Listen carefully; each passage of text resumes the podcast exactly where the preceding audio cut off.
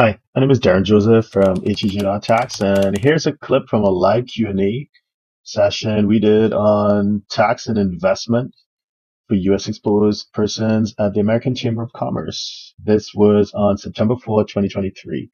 And we did this together with John Shoemaker. He's a partner at a U.S. tax law firm called Butler Snow in Singapore, and with Paul DeVierno, the strategist and fund manager at UOB Kay Hian.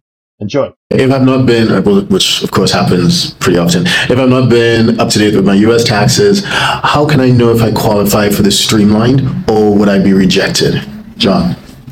Sure. So, as I mentioned, the, the US is a very complicated system and it can feel incredibly overwhelming.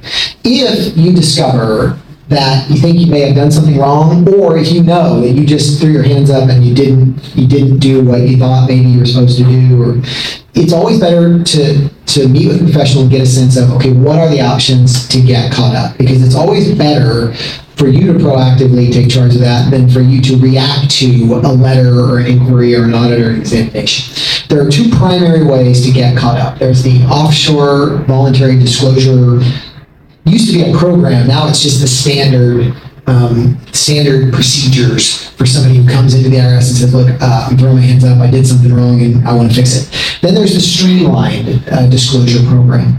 The streamlined program is for non-willful behavior.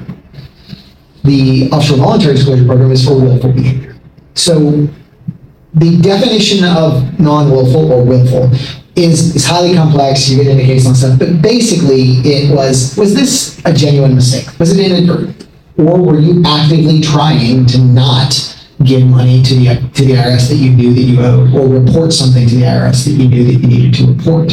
So that's really the factor that, that's relevant to whether or not you would be accepted into the streamlined program. Is do all the facts and circumstances associated with your situation support the fact that you were non-willful. This was inadvertent, you either didn't understand or didn't know or didn't realize that you had this obligation. Sometimes the amount owing can play a factor in that. It's a lot easier to, to explain um, a bad fact if it's, you know, you owed 5,000 than if you owed 5 million.